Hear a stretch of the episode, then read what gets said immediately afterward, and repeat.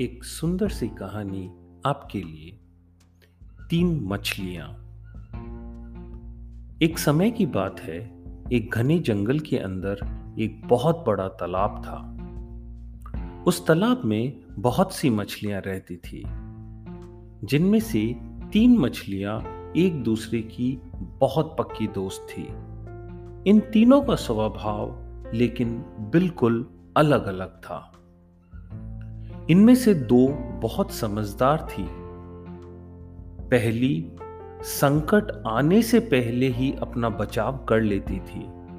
दूसरी, संकट आने पर अपनी सुरक्षा कर लेती थी, जबकि तीसरी, सब कुछ भाग्य पर छोड़ देती थी।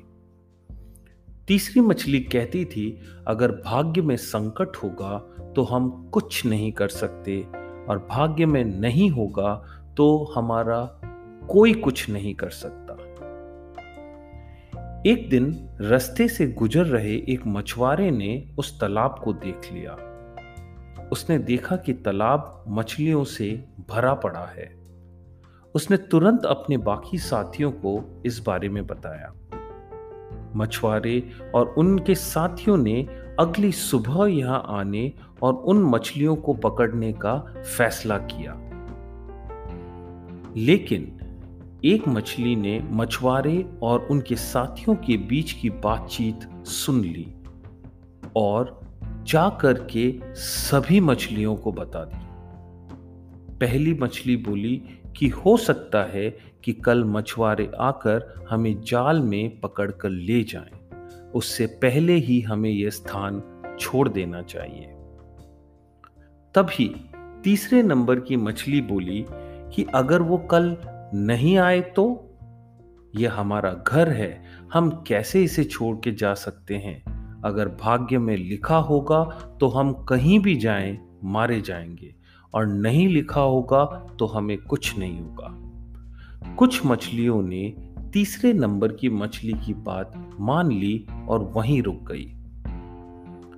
अन्य दो मछलियाँ तीसरी मछली को समझाने में बहुत असमर्थ थी। इसलिए उन्होंने बाकी मछलियों के साथ तालाब छोड़ दिया। अगले दिन मछुआरे और उसके साथियों ने अपना जाल डाला और जो मछलियाँ रह गई थी, वे सभी पकड़ी गई। जो मछलियाँ भाग गई थी, उन सब की जान बच गई और जो तालाब में रुक गई थी, वे सभी मछुआरों के द्वारा पकड़ ली गई। मछुआरों ने उन्हें एक टोकरे में डाल दिया, जहाँ सभी तड़प तड़प कर मर गई।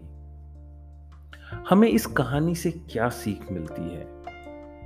हमें यह सीख मिलती है, हमें कभी भी भाग्य के भरोसे नहीं रहना चाहिए। संकट आने के पहले ही उसे दूर करने का उपाय सोच कर रखना चाहिए।